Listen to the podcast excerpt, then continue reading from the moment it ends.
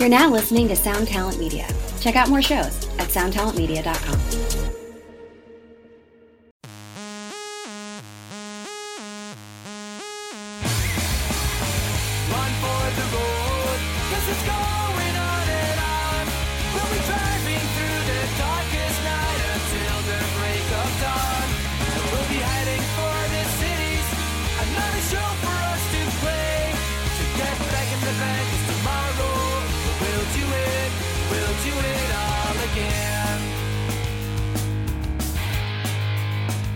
Hello and welcome back for another episode of that one time on tour. The first three episodes have been awesome. Thank you guys very much for listening. Uh, like I said last time, we've had a lot of international listeners, which I'm very excited about. So shout out to my listeners in France, Italy, Japan, and South Africa. To my buddies in South Africa, I say lekker by a donkey. If you're from South Africa, you know what I'm saying. Uh, so, yes, this is episode four, and I could not be more excited about my guest this week. My guest is none other than Dan Mr. Precision Wleklinski from 88 Fingers Louie and Rise Against. 88 Fingers Louie is one of my top, probably five favorite bands of all time. I have an 88 Fingers Louie tattoo. Uh, I met Dan back at Warp Tour in 1999, and I gave him a demo of my then band Chronic Chaos and conned him into recording two full length albums for us at his studio. yeah, this one, this one was a, was a treat for me because I. It's kind of crazy that you you meet someone that's in your one of your favorite bands you get to be friends with them. And uh, I've known Dan now for that's crazy, 19 years almost. That's that's insane. So uh, check this out. This is episode four of that one time on tour. Uh, I really think you're going to enjoy this one. Uh, and plus, Dan is such a great guy. He owns a recording studio, like I mentioned. So even though we did the interview over the phone, he recorded himself and then sent me the wave file. So this is the best sounding episode that I've done yet. So any of my future guests, if you're listening out there, if you have access to recording yourself, we should try to do it because I can line it up and it sounds great. So uh, without any further ado, here it is, episode four of that one time on tour. My conversation with Dan, Mr. Precision Wleklinski of 88 Fingers Louie and Rise Against. Hey Dan, what's going on, man? How's it going, Chris? It's going great. I feel like it's been a really long time, man. It, it has been. Well, I, I just want you to know I'm I'm honored to have you on episode four of that one time on tour. We don't just talk about tour, we talk about everything. But That's you cool. you are in and founded one of my favorite bands of all time. I even have an 88 Fingers Louie tattoo. I know. I remember that. Well, thanks, Chris. I just, you guys, I mean, you guys kind of changed my whole, whole outlook. Like, you guys are from Chicago. I'm from down here around Indianapolis. And when, when I heard your band, it kind of opened the door to the whole punk rock thing. Like, I was already into like some NOFX and some Fat Wreck Chords stuff. But when I heard you guys, I got excited because I'm a metal guy and I'm a hardcore guy. And I hadn't heard a band that put it together like you guys did. Well, well, thanks. Yeah, yeah. I think I don't even know if we were trying to do that. I think it was just our our different influences coming together, and that's kind of what happened. You know. Yeah, because I mean, I like I said, I've been in punk bands my whole life, but I always had that metal thing that I loved. And when I, I just remember when I saw, for one thing, your long hair in the picture on the CD was cool. Like, oh, there's a metal Yeah. guy in the band. And then I heard some of your riffs, and I heard some of the some of the solos, and I'm like, okay, this is this is what I want to do. And you guys kind of changed it uh, me away from. I mean, I love skate punk, I love the whole thing, but when I heard 88 Fingers Louie, it was just. It was life changing, man. So thank you so much for that. Hey, thank you for listening. Appreciate it. And then get into, you know, later on, I, I saw you guys for the first time in 1998, I believe, uh, in over in Muncie, Indiana, at Stevie Ray's House of Wax on the campus of Ball State. And Okay. you blew my mind again. and it, it was crazy to me that, you know, you guys actually came to the town I was living in at the time and I got to see you for like $10 or whatever it was. Yeah, I kind I kind of remember that. That wasn't the place where we played. There's one place where we played like on a wrestling ring, or I'm, I might be thinking of a different Okay, show. you're you're thinking of something a little bit further into the podcast. Okay, You- okay, I'll wait. I'll wait. because I, I, I booked that show and my band actually played with you guys. That was a different That's- band altogether. I think I remember now. Yeah. Okay. Okay. I'll I'll I'll hold off. Sorry, I'm jumping ahead of the game here. well, for some of my some of my um, friends that might be listening from the Muncie area, but Stevie Ray's was a CD, like a punk rock CD shop at uh, in the village of the campus of Ball State University that was kind of way up these stairs.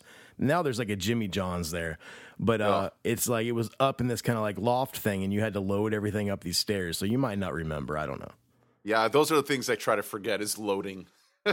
Uh, man, I tell you, that was a great place to have growing up. Though I saw at the drive-in over there. I, I That's saw- awesome. I saw like crazy bands over there, including you guys. Wow. Well, that's cool. Yeah, Muncie. I, I didn't think you know Muncie would have that much of a scene, but I guess in the '90s it did. they didn't really. I wouldn't say they had like a quote unquote scene, but like certain time, certain like kind of mid-level bands when they were starting out touring would come through Muncie. I guess because of the college. Yeah, that makes sense. Yeah. But yeah, that was the first time I saw you guys. Uh, Cool. And I will tell you that is the first and only time I saw you guys because the next time I was going to see you, my band Chronic Chaos was on tour and we were driving to play our show at the 513 Club in Atlanta. We drove a day early and you guys were supposed to be there with AFI and you did not show up. That's right. That's yeah. We broke up on that tour. We were so excited because we're like, okay, we're all off work. We don't have to be at the 513 club until like Thursday or whatever. AFI, Fury 66, and, and 88 Fingers Louie is playing the day before. We'll just drive down early. And we got there and we walked in and we found out you guys broke up. Oh man, I'm sorry about that. no, it's it's okay, man. We were just Yeah. I was kind of bummed out because I was excited that we were playing the next day, and I felt like we were actually getting somewhere because my favorite band was playing the same venue the day before. Yeah, yeah. But yeah, so uh, can you speak a little bit about that? I mean, I know you guys. Let's let's go back a little bit. Behind Bars was the first full length, correct? Yeah, that was the first full length we put out on Hopeless Records. Okay, so Behind Bars comes out. Did you guys do a lot of touring a lot of promo? I know that there was like a breakup after that. Yeah, well, we did some touring on that. I'm trying to remember. I think we played like California and Las Vegas during that time. I again, it's kind of it kind of gets jumbled in my head for all the times I've been out. Um, but then we did, um, yeah, we were doing I think a full tour with AFI. That was the time where we uh, we broke up, and I think we only got through like seven or eight days of that tour. Um, but before that, yeah, we did like we would go up to Eastern Canada, and we did. Um, I think we did Snow Jam that year. Um, that would have been '96 actually. But yeah, so we did we did a bunch of touring here and there. Went down to Florida and whatnot. That was earlier on actually. Um, but yeah, and then basically that tour is when it all started kind of falling apart. Uh, mostly due to because Dennis had just had a kid and was he was he just got married, and so it was kind of like um, it was very touch and go at that point.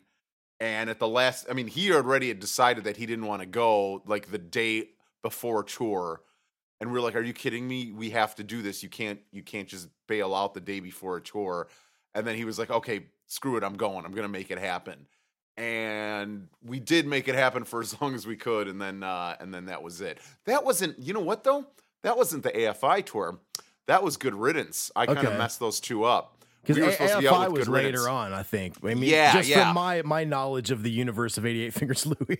A- absolutely. Now I'm remembering. Um, yeah, we were actually on tour with Good Riddance at that time when we uh, when we broke up, and that was in '96. okay. So that was yeah, that was for we were still touring on Behind Bars at that point. Okay, so you break up. Uh, you're touring on Behind Bars. Uh, you break up about '96. When was the next time you guys kind of got back together or, realized, hey, we want to do another record or we want to, you know, bury the hatchet and do whatever we need to do? Well, so I believe it was June or July of '96 is when it ended, and then in February of '98, so like like a year, a little over a year and a half, not even a full two years, we uh, I guess Dennis and Joe started talking again and talked to me, and I was I, I at that point I was like, sure, let's let's go, let's try it again, and that's when we got together and we started writing, and uh, that's how Back on the Streets kind of came together. and you guys recorded back on the streets at Sonic Iguana with Mass, correct? Over in Lafayette. We did, and actually behind bars as well was Okay. recorded there with Mass. So, do you still do any work over at Sonic Iguana? I know that you used to engineer a little bit over there and like produce. Yeah, once in a great while, depending. Like the last band I worked on there is called the Mound Builders, and they're actually from uh, Lafayette, and uh, really good, like kind of doomy sludge band. Um, like metal band, and I really like those guys. But yeah, that was the last time I actually worked at that studio. Um, so it's been it's been a couple years, but yeah, once in a while I'll head out there, and it's you know it's great to see Mass when I can. Well, that's great. I I, I uh, I've hit Mass up to see if he'll be a guest, so fingers crossed. I hope so. That'd be cool. Um, so okay, so you guys get back together. Um, I, I was so excited when I heard that you guys were back together, and when I I went out the day that it came out and got back on the streets, and it's got that sample from the Blues Brothers. We're getting the band back together, Yep. Uh huh. and I mean. As a fan of yours, and I mean, I'm not going to keep harping on this, but you guys, you guys were a big deal for me.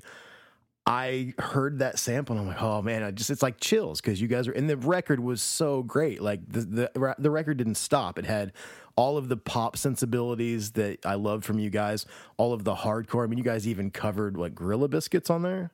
Not on that one. Actually, we covered Bad Brains. Oh, Bad Brains. right? Yeah, you did Bad Brains. Okay, yeah. Which it, that's such a hard cover because that that band was so awesome and still well. I don't know if they still are, but they were. Uh, they're still were pretty, awesome. they're still pretty awesome. yeah. it- It's so hard to get HR's voice down, and that was we did the best we could. You know. well, I just I just remember that that record. I mean, 100 proof kind of put everything together for me. That song, which, I mean, that's probably my favorite song. I mean, I, it's hard to pick a favorite for me because I love everything. But that song, it had the melody, it had the heaviness, it had the intricacy of like the bass line that Joe was playing. It Yep. was it was great. I mean, I'm sure you've heard that a lot. That song is very popular. hey, it's it's we still play to this day. So That's a great song, man. yeah. Okay, so Back on the Streets comes out. Uh, you guys are back on Hopeless Records. Yep. Uh, does it come out to like fanfare? Does it do fairly well when it first comes out? I mean, Yeah, actually, it did really well when it first came out. Like the, the it, we were really moving forward at that time. That was the time where I was like, "Holy cow! This is the first time I'm seeing like a lot of forward movement and people really getting into it." And it, it was exciting to say the least.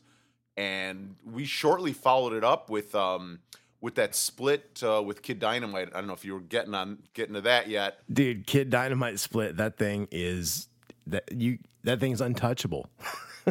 In my mind, that thing is untouchable. Even like the Kid Dynamite songs next to the '88 songs.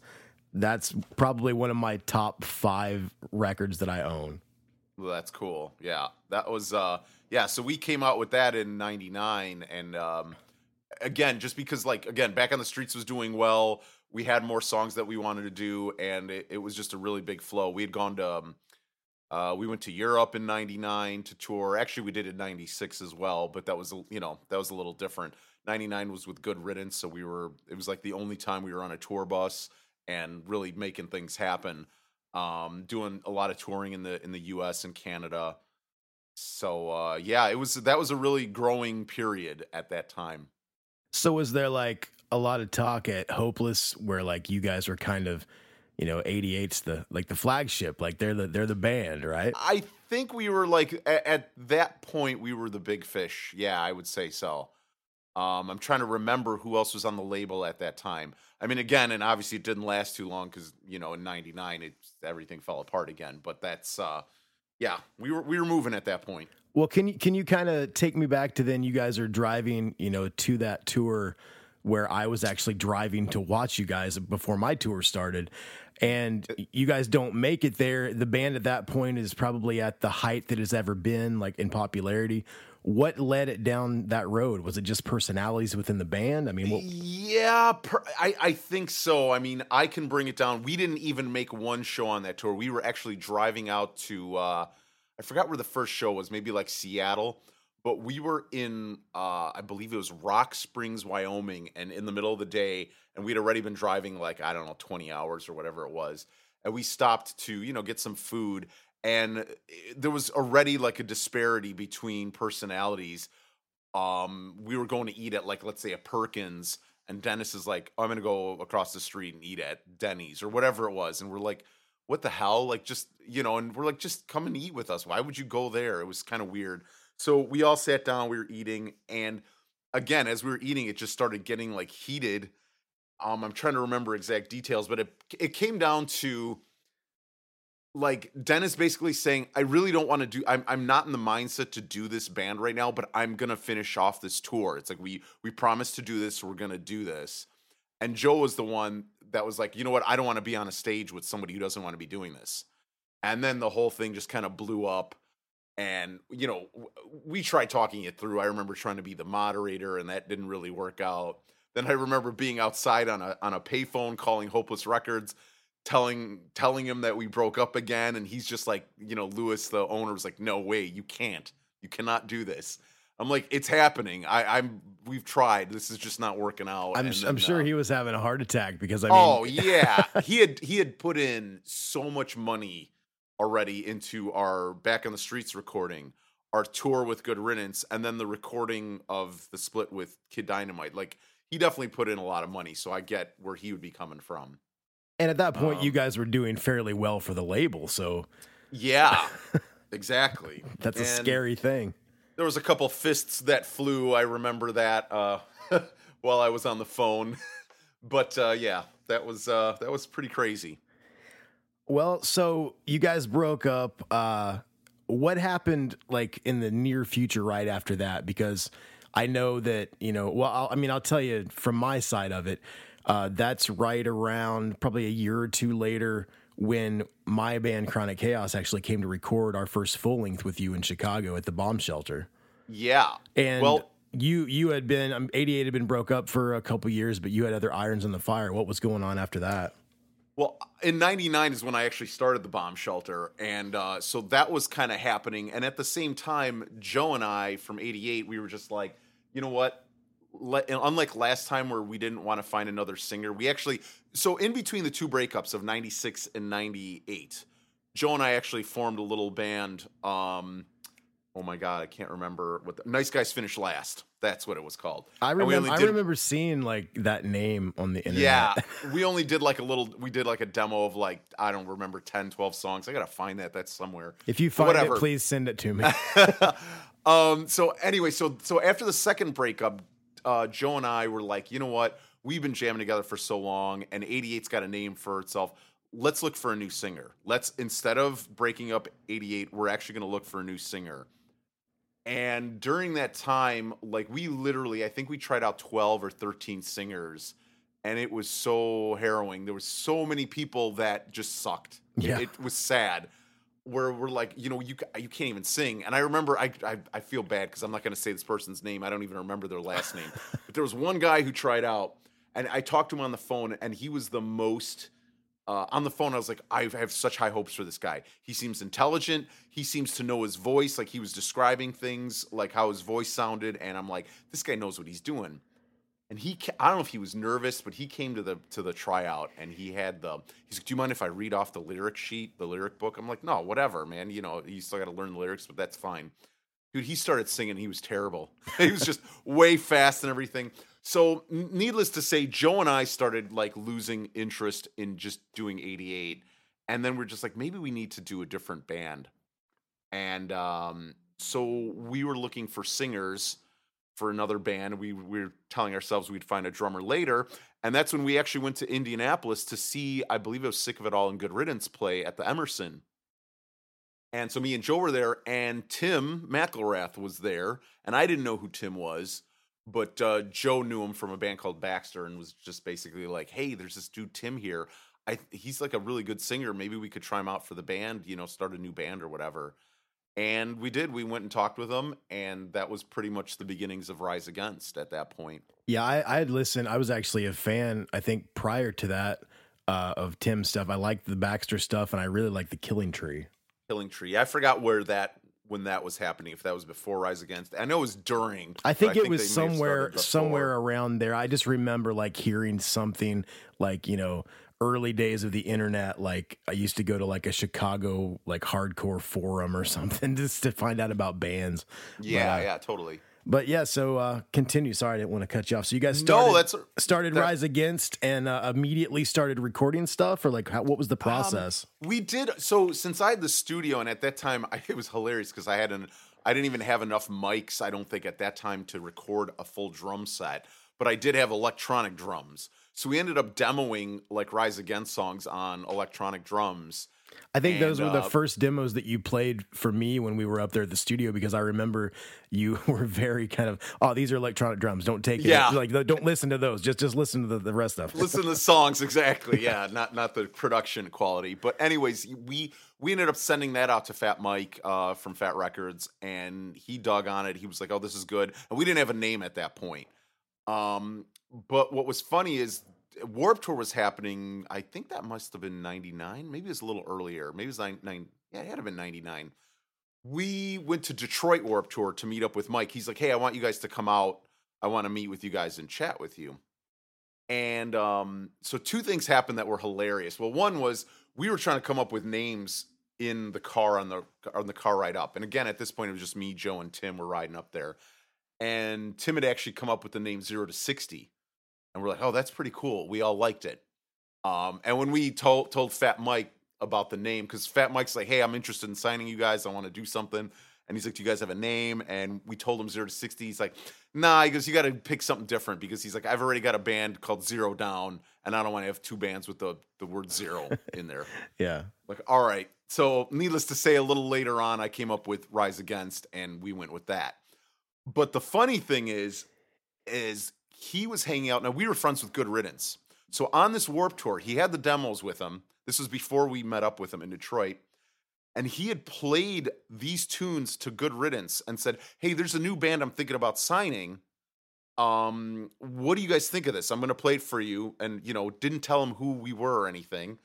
And they they totally knew it was us because they heard the demos. We had sent it to them because we were looking for a drummer. And they were looking for a drummer, and that's how we got actually Brandon. Um, because that was their like second choice after Dave Wagenschutz when they were finding somebody. Anyways, I know I'm going off on a tangent. No, here. tangents are But great, man. We've got so tons he- of time. so so so Mike played the songs for them, and like Russ and Chuck were like in their heads, they're like, "Oh my god, this is Joe and Dan's band." And they're like, "Oh yeah, these guys are great. You should totally sign them." You know, uh, whether they, I know they like the music. I'm not saying they didn't, but it was still. I think that was a, a very helpful thing. And you got the stamp of approval from uh, Good Riddance, right? yeah, and so that I think that made it happen for us. You know, Well, that's great. So, what was the process after that? I mean, you know, I know Fat is kind of like a handshake kind of label, right? Yeah, it, it was kind of weird because they were like, "Dude, just go in and record," and we're like, "Okay." Um, and we were talking to Mike. We're like, "What's our budget?" And he's like, "Just whatever. Just go and make a good record." And we're like, "Okay." So we went in to uh, to Sonic Iguana, and we spent, I mean, I we spent the equivalent of six weeks in there. Now, in reality, it was five weeks, but the reason I always call it six is because the last week we literally ran the studio 24 hours a day um we had so much like to catch up on and remember this was before this was digital adat but this was before any visual waveforms that you could see on a computer monitor so when you played it wrong you played it again and if it wasn't tight enough for mass it, you played it again. And so there was a and i mean we already had that experience with um when we did back on the streets for 88 fingers louie because that took like five weeks to record. But this one like was really like i said insane. Last week 9 a.m we'd start recording bass tracks by like three um we started doing vocals and at that time i was assisting as an engineer from vocals from three to about 11 and then at midnight uh philip hill from the teen idols was engineering me while i played guitar from midnight to about 8 a.m Wow. and then all of a sudden it would start again. So bass would start at 9 a.m. I'd go sleep in, in the guitar booth with the foam and with earplugs and try to fall asleep while the bass was booming, you know, two rooms over. So, and that was a whole week of that. So it was pretty brutal. But uh, anyway, so what we did was we recorded the whole thing and we finally get a total tally on how much it's costing us. And really, when you think about it, compared to other bands, it really wasn't that much, but it was the most we had spent. And it was 35 grand. So we, I remember calling up and talking to the the label manager. I think it was Mark. I think that was his name. And he's like, "Oh yeah, so everything's done." I was like, "Yeah, yeah." And he's like, "Well, what's the total?" And I'm like, thirty-five thousand. And he like, I thought he was gonna shit his pants because he he literally was like, "What?" what? Uh, he's like, "Who approved this budget?" And I'm like, "Mike just told us to go ahead and record and don't worry about the budget." You know, and I know there were other bands spending 50k and more at that time. so um, so he was kind of taken aback, but they made it happen. You know, they they paid, and uh, we put out the record. So So that that record, I remember the one thing you're talking about the wrestling ring. So now we can get into that. uh, okay, yeah. Oh, and the record was called the Unraveling. The Unraveling. That's yeah. it's wonderful. It's got an alien on the cover. It's really really good. It's weird. Yeah. I've I've still got a hoodie, the unraveling hoodie that I got off of you, and I still wear it all the time. And people have no idea what it is. They go, "Is that a really a Rise Against hoodie?" I'm like, "Yeah, it's the first Rise Against hoodie." Is it? Does it have the album cover on it? it's got the album cover alien on the front. It's not a zippy. It's just an actual hoodie. The hoodie. Yeah. Pull over. Yeah. Yeah. Okay. God. I wear it all the time, and people are like, "I love Rise Against." Is that really one of their shirts? I'm like, "Yeah, it's the first one." First one. Yeah. That's awesome. But uh, yeah, so I used to help run this place in Marion, Indiana called the Rain Tree Theater. And it's an old movie theater, and they also had this guy that ran it that did wrestling, like you know, ah, amateur I wrestling. This. And you guys were kind of on this little run for releasing the record. You'd done, I think, something, something in some other state, but Chronic Chaos, my band, was putting out a record that you had produced, Yup. and we were having a release show and we asked you guys to come play. I remember Mass came with you guys, like it was the whole entourage. Oh yeah, that's right. He was there. Yeah, Mass was there selling merch or whatever, just hanging out. and Awesome. we all played on the wrestling ring and like the amps were falling over and it was yeah, it was a nightmare. it, it was weird. Yeah, because it was like, it was like almost like how huge concerts will do the concert in the round where they're in the center and the the crowds all around them. yeah. But obviously they're not on a on a trampoline style wrestling rink. yeah, Yeah, that was crazy. I remember uh, there was a there was a an interview somewhere where Tim, I think Alternative Press, talked about the worst show he ever played in Rise Against, and that was the show. That was it, really? Yeah, and then when, when I, I went to see them in Orlando one time, I was on tour with another band and they were playing down the street, and I walked in and I saw Tim, and I'm like, "Worst show ever, huh, man?" and he was he was like, "Oh, I didn't mean that," you know. Yeah, of course. That's so funny. so uh, Rise Against is going strong. Um, you don't want to if you don't want to get into so much of it, you don't have to. But like, what led you to kind of leave? I guess is my question. Well, uh, you know, I've I've done I've done another podcast on this where I like spilled the kind of spilled the beans because I was drunk. But anyways, uh, long story short was the fact that I mean they they wanted me to make a lot of changes. Um, a of my appearance uh, with my hair and the clothes I wore, and they also felt that I was like taking control of the band, which I- I could kind of see because I was me and Joe came from 88 where we handled like all the the monetary stuff and the business side of things. So we kind of continued doing that in Rise Against and I was even more so with my hands in there. And I remember telling them I'm like, "Look, if you want me to ha- be less hands-on and you guys want to take care of stuff, I'm all for that. That's that I can handle. But I'm like, if you want me to cut my hair and change the way I look, you know what? Sorry, I'm not going to be part of that." And then we went back and forth and I still actually played another show with them um and they were yeah it was just it was a really weird like week um and then that was it it was done so so I mean, is there? Are you guys cool now? I mean, I know there was probably some bad blood there for a while. yeah it's weird. I mean when when i see them i'm civil with them and and whatever. And i don't you know i i really don't hold them any ill will. They did what they did and whatever. But it's it's still it's it's not like we're good friends. It sucks because me and joe were like the closest of friends for nine years uh you know during 88 and all that. So obviously it'll never be like that again. But it was uh it, it we're civil. I could say that Okay, so we'll stop talking about the Rise Against stuff. It's all good. I don't care. I really don't. But no, but I, I'm actually I really am excited about the new stuff. So you guys, you guys put out the the live DVD CD back in was that 2012 or 13? No, that's actually 2009. 2009, So we- okay. So we, yeah, we decided. I forgot how this came about. Even if it was Dennis or whatever,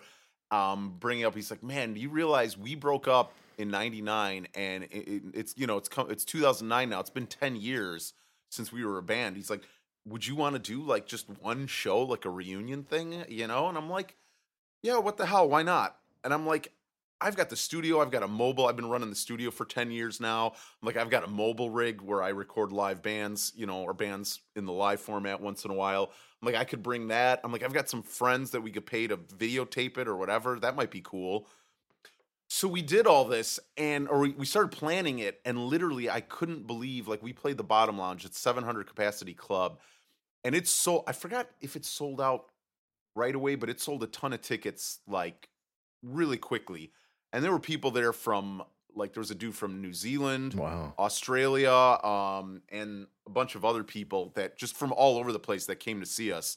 So it was really, really cool. And I think that was the first like bump into Dennis and I going, yeah, and John for that matter, just being like, holy cow, people still like us, you know? Yeah.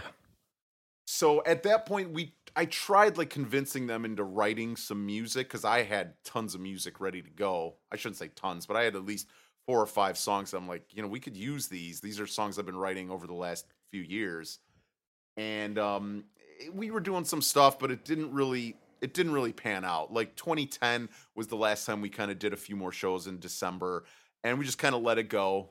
Again, it wasn't like we're breaking up or we're pissed off at each other. It was just like, you know what, this is this is cool. We're doing, we did it, but it's not like not everyone was on the same page wanting to move forward. Yeah. So that was cool. We let it go. Um, but then 2013 is where I think that was the real, um, the real catalyst to get this version of the band up and running. And uh, it's been, I mean, we, we're in 2018. It's kind of crazy that I think this is the longest the band's been together. when you really think about it, 2013, you know, I was going through my notes and like, because I mean, I don't need notes to talk to you because I'm a I'm a geek when it comes to your band. But. I was going through like timelines and stuff, and I was writing it down. I was like, man, this might be longer than any time they were ever together back in the day. it is and it's it's crazy because it's like we did we accomplished a lot in short spurts of time back in the day and this i think has taken us a lot longer to get you know an album going like okay so obviously we came out with a new album in june of 2017 uh, called thank you for being a friend and i mean think about it the last album we did was 19 years prior yeah, that's insane. so yeah, that's crazy. And being older and stuff, it took us a lot longer to kind of write. Even though I had a bunch of songs and a lot of riffs written, we still kind of wanted to work out some songs all together. I mean, there's a song that like our new bass player Nat wrote pretty much from the beginning to the end, at least a lot of the riffs. And then another one that John Carroll wrote. Um, again, the basic riffs and the basic drum beat wrote all the way through. So it was cool to come together and work on a lot of these songs together as a band instead of me just, you know, throwing out, oh, here are songs that are already done, which I had about four or five of them that were like, hey, these are done. Just come up with vocal lines and lyrics and we're good to go. But the other ones, it was cool working together as a band after all these years and realizing, hey, we still got something here. It's actually better than ever because we've grown musically and, you know, with our knowledge of music and everything, it's it's been really good. In the recording process, you guys did it at your studio, right? At the bomb shelter. Yeah, we did it at my my studio, and how it was a little different from back in the day. Well, obviously, back in the day, you know, we went to Sonic Iguana in Lafayette, and we spent you know five weeks there all in a row. Maybe we, I mean, we might have done like four weeks and gone home for a little bit, then come back a week for mixing or something like that. Well, this having the studio obviously right here in Chicago, where we're all from, it I just made time. I, I made time around their schedules because everyone's working. So first, you know, came in with John, had click tracks laid out. I had done scratch guitar tracks ahead of time so he could follow. And I forgot we spent maybe three days on the drums and really, you know, really beating him up to make sure. Again, he's an awesome player, but making sure that every part was exactly what we wanted like making sure that the drums were locking in with the, the guitar picking and the and the thoughts of what the bass were gonna you know the bass is the bass was planned to be. Um so that was that. And then you know me and nat would just go back and forth. When he when he had time he'd come in lay down some bass tracks. When i was by myself i'd lay down guitar tracks um a lot easier in the digital age. Uh, you know, just having just going and recording a few takes and then kind of splicing it together for wherever I played best. Um, and then Dennis. So my biggest fear was Dennis because we had done demos uh, at our practice spot before, and it was weird because I was listening to Dennis's voice and he, he just it was like he it sounded good, but he just didn't. It's like he wasn't pushing himself. I was like, man, I, I hope the album doesn't sound like this. He just feels like you know he's not there. So we planned it where we did uh we did two weekends. We did a Saturday and Sunday. We did three songs on Saturday, three songs on Sunday, waited for the next weekend, sang another three songs on the Saturday, and then the, the last three on Sunday. And when Dennis came in, he was so focused and he brought it. Like, I mean, you could hear it on the record how good he sounded. And it was cool to see that transition of, okay, he's not messing around. This isn't just something where he's just doing it because we're talking about it. He is as wholeheartedly into this as we are. And um Well, I got I got to say the production on the record is I mean, I've always really liked your work, but it's the best thing I've ever heard come out of the bomb shelter. Well, it is thanks. immaculate. It is great, man. Thank you. I appreciate it. Yeah. And it's I mean, we I spent time on it, but not nearly five weeks. You know what I mean? So it was it's cool to be able to do that. Things are faster in the studio working with digital, obviously, and um and splicing and whatnot. And obviously I've been doing it for so damn long now, you know, 18, 19 years where it's I'm quick too. So that helped the whole process. But um the fact that everyone came in and just killed it on their parts was the other awesome thing. Like I didn't have to worry about punching in a million times because people sucked. People came in, they did what they had to do, and it it sounded great. So it wasn't like a chronic chaos session. oh, not like most of my sessions, but you know what? I you know we all beat each other up during the rehearsals where it's like, okay, this is good, but this could be better, and let let's not mess this up. You know, let's really pay attention to every little detail, and we did, and it, it, I think it came out great. We're all super. I just Super want you to know that like you made me a better guitar player because I mean I know it's I was making a joke about my band recording with you, but when I was doing guitar tracks, you were like a drill sergeant on those parts, man, and it Yeah. made it made me look at what I was doing differently, and I thank you once again for that Well, because it's, I'm a better you're guitarist. welcome.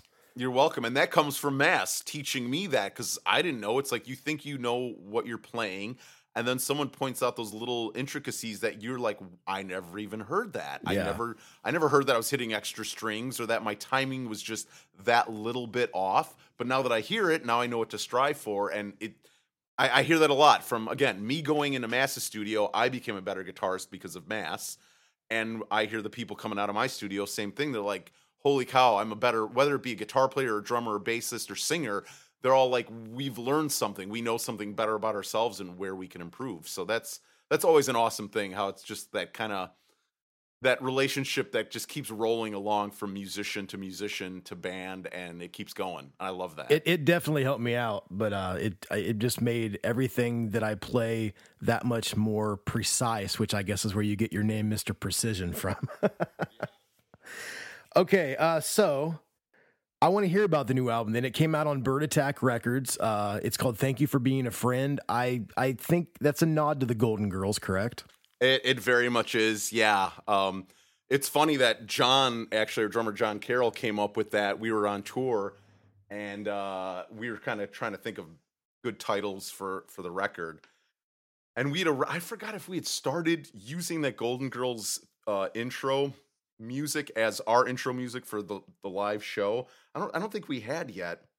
But he basically came up with that, and we're like, dude, that's awesome because obviously we we love the Golden Girls. That's the joke thing. But beyond that, it really has meaning to all our fans who waited for so long and still stuck around to hear our new tunes, you know, and weren't like, all these guys are has-beens or whatever. So it it really fit. It was cool. Well, I I I, I love the record, man. Uh, you guys have been doing some touring recently to promote the record. I know you Yeah. did some things in Europe. Uh, I know that the thing that I wanted to speak with you about was your trip to Hawaii, which is when we had the big like nuclear bomb scare. Oh God, yeah. Can you speak a little bit about that? Yeah, so we did we did three shows. We did one show in Fullerton, California, um, to kind of get us close to Hawaii, and then we flew and we did two shows in Hawaii, one in Honolulu and one on the island of Kauai, and uh, awesome shows. I mean, they were it was small because obviously those are small islands, but so we had played Honolulu the one night, and the next morning we wake up and we're kind of getting ready to, you know, we got to go catch another flight to get to the other island in a few hours. And all of a sudden, I get this text that says, you know, nuclear, but I forgot the exact wording, but the missile strike headed for Hawaii or Hana, you know, and they're like, this is not a drill, this is for real. And I'm like, what? You know, so it was kind of surreal. And I remember, you know, waking some of the guys up, and uh, actually, I think they were awake, but just being like, "Dude, did you guys get this on your phone?" And I think only two of the other guys, like Nat, never got it on his phone. He's like, "What the hell?" But I'm like, I, I don't know what to think of this, but we gotta we gotta do something. So I- don't know. I was in the mindset where if a bomb's really coming in, it's coming to like Honolulu, like we're gonna be we're gonna be dead no matter where we go. Yeah. So because some people are like, okay, well let's go under buildings and whatever. And I was like, well, two things. If we're in a building and the building collapses, probably gonna be dead too. So I'm like, you know what? I'm going to the beach. we were literally we were literally like a block and a half off the beach. I'm like, I'm walking to the beach. If if it's gonna happen, we're probably gonna get fried, whatever. So I ended up calling my girlfriend, and she was like kind of getting freaked out on the phone. And I actually couldn't believe how calm I was. I was just like, well, this is, you know, this could be it. I don't know. But it, it was weird. I think it just didn't hit me full force. Um, but yeah, John and I walked to the beach. I think Dennis and and uh, Nat just stayed behind. Like uh, I think they went outside of the building, but you know, there's some high rises there, so I wanted to get far away from the buildings. And we went out there, and after I don't know about 20 minutes, we're like, okay, what's going on? And all of a sudden, people started walking back, and then there started being news of like, oh, they think this was you know a mistake or whatever they were saying at that time. So, um, but yeah, it was it was quite a surreal situation. I just I remember like I mean because I, I follow you guys on I mean we're all friends on Facebook and everything. Yeah. And I I- I got like the land in Hawaii and all this like these nice like like status updates and from you and Dennis and and then Uh-huh. all, all of a sudden like I see somebody post something from one of my other friends like there's gonna be a nuclear bomb in Hawaii and I'm like oh my gosh my favorite band is gonna get killed in Yeah, Hawaii. yeah, yeah. It was it was it was weird. It's definitely weird. So, um, I really appreciate you coming on the show, man. This has been a lot of fun. I like to keep these around, you know, 30 or 40 minutes because I don't want people to get, you know, like these guys talk forever. Yeah, I know, and I I'm pretty long winded, so yeah. I so am I forever. normally. So you, you and I could talk forever. I've got all kinds of questions, but Yep. My well, we can do a part two at another time. we, I'd love to do a part two. But what I'd really like to know about uh, right here at the ending is uh, Yeah. the future for the band. If this record's like a one off or if it's going to continue, and Uh, it- what can we expect, man? Okay, so no, it, there's going to be a continuation. Like I've already got songs rolling around in my head and a few riffs that's re- that have been recorded, and obviously we've been touring quite a lot. And because we're older and jobs and whatnot, it's harder to like just crank stuff out like we used to in our 20s. Um, but we're we're we're going to be working on a new album for sure. Uh, when when it comes out, what label it'll be on, I have no idea. That's so like I- think the new way we're looking at things is let's not force ourselves to do stuff because that's what we did in the past. I think that's what led to higher stress levels and us ultimately breaking up. So right now we're like, we really enjoy this. Why should we make this like another job? Why don't we make it? It's fun. Let's do it on our own time. When we could start getting it together, we will. So we're we're gonna be starting to write new material. I'd say pretty soon. I mean, definitely we're gonna start writing this year. So hopefully, maybe a 2019 release. You know. Sounds great to me, man. Yeah, sounds great to me as well. and and let me let me just you know let you know that if anything ever changes and you're like you know what we need these guitars to be thicker you can call me up and I would Yeah. gladly be the rhythm No, guitarist. fifth, fifth member. And I well, live- thank you. I live in Indiana again, so I'm super close, man. Yeah, that's really close. So Dan, I just want to say you're a great guy, great musician. You Thanks, you've, Chris. you've really changed my life for the better, and I really appreciate you for everything you've done with 88, with Rise Against. I just you're a stand-up guy, and I'm really glad you're my buddy. And thank you so much for being on the show. Thanks, Chris. I appreciate it. I'm glad. I'm glad I could be part of this and and and everything else. It's uh, it's been great. So thank you. Well, uh, part two, I'm going to hold you to that because I, I can't wait to talk to you again. All right, cool. Well, yeah, and we could talk. We could talk outside too. You know, outside of podcast. So cool. So uh, I tell you what, man, everybody should check out the Bomb Shelter, correct? Your studio. yeah, bombshelterchicago.com or on Facebook. Where can they get the new 88 record at? Uh, Bandcamp, either through uh, the 88 Fingers Louie Bandcamp or the Bird Attack Bandcamp. Um, actually, we're going to be putting vinyl up because the vinyl all sold out on Bird Attack. But on the 88 Bandcamp, within pretty soon, we're what is this? We're in April. I'm saying in the before May, I think we should have vinyl available. There's only a bit left, but there's some that we're gonna just put up up there. You know. Awesome. Well, I tell you what, man, I'm gonna I'm gonna play a couple 88 songs. Uh, one of my favorites, And I'm going to ask you is there a certain song off the new record you just think everyone should hear that I could play? I don't know. I, I like a, quite a lot of them. You know what? One of my favorites is "Turned to Gray." Turn I really to like Gray. that song. Yep. Okay, well, I'm going to play that and I'm going to play my favorite. And Dan, thank you once again, man. It's been great. And I can't wait to talk to you again, buddy. Thanks, Chris. Take care. See you later, man. Bye bye. And there it was, my conversation with Mr. Precision, Dan Wleklinski of 88 Fingers Louie and Rise Against. Uh, Dan and I go pretty far back, uh, like I said in the intro, about 19 years to be exact. But uh, Dan's such a great guy. I love speaking with Dan. I'm really glad that you know he's a good buddy of mine. Not only a good buddy of mine, but he was also in one of my favorite bands of all time.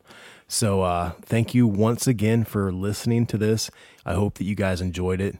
I this thing is growing actually more than I thought it would pretty quickly. So please keep sharing, uh, letting people know about the podcast is the best thing that you can do to help us out. Uh, you know, throw us a like on any of the social media platforms. It's TOTOT podcast on all of the social media platforms. Um, I'm not going to pr- have a podcast up next week. I'm pretty sure. Uh, my son Silas is turning two, and we are driving to Alabama to see my in laws to celebrate his birthday. So I've just got way too much going on to try to get one of these out. It is actually a lot of work, even though it might not sound like it is. It is a lot of work. So uh, we will return probably in May with the next episode, episode five. And uh, I've got a couple guests lined up, and I'm not sure which one will be next. So I'm not going to really let you know. You're just going to have to keep checking to find out who's coming up next. But it will be worth your time. I guarantee it. So thank you so much once again for being a part of this thing. Thanks for letting me into your life on your commute to work or just sitting around your house. Whenever you listen to this, I really appreciate it. But I'm going to leave you with two songs this week Turn to Gray by 88 Fingers Louie, which is on their new record, Thank You for Being a Friend, out now on Bird Attack Records. Please pick that up. You can go to their Bandcamp, uh, iTunes. You can get it pretty much anywhere. You can also get it at good record stores if, if they still exist where you live. The second song I'm going to be playing for you is a Rise Against song off of their debut album, The Unraveling, which came out on Fat Records. Uh, it's called Ever Changing. So, first up, we've got Turn to Gray from 88 Fingers Louie, which just came out a few months ago. And then you've got Ever Changing by Rise Against um, that came out, I believe, 2001, 2002 on Fat Records. So, here you go. I hope you enjoy it. Please keep coming back. These podcasts are great. I appreciate you guys so much. So, here we go. Enjoy 88 Fingers Louie and Rise Against.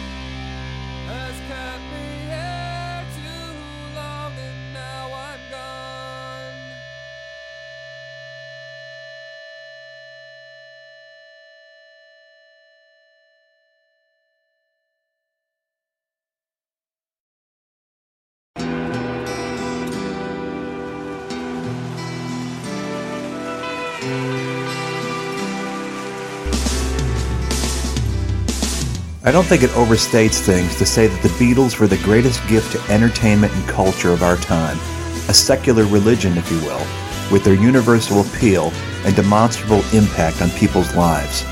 I'm Robert Rodriguez, host of Something About the Beatles. With every episode, I speak with historians, musicians, artists, and Beatle witnesses, all in the service of fresh insights into the most joyous cultural entity the world has ever known. I hope you'll join me and listen to Something About the Beatles, now on Evergreen and wherever you get your podcasts.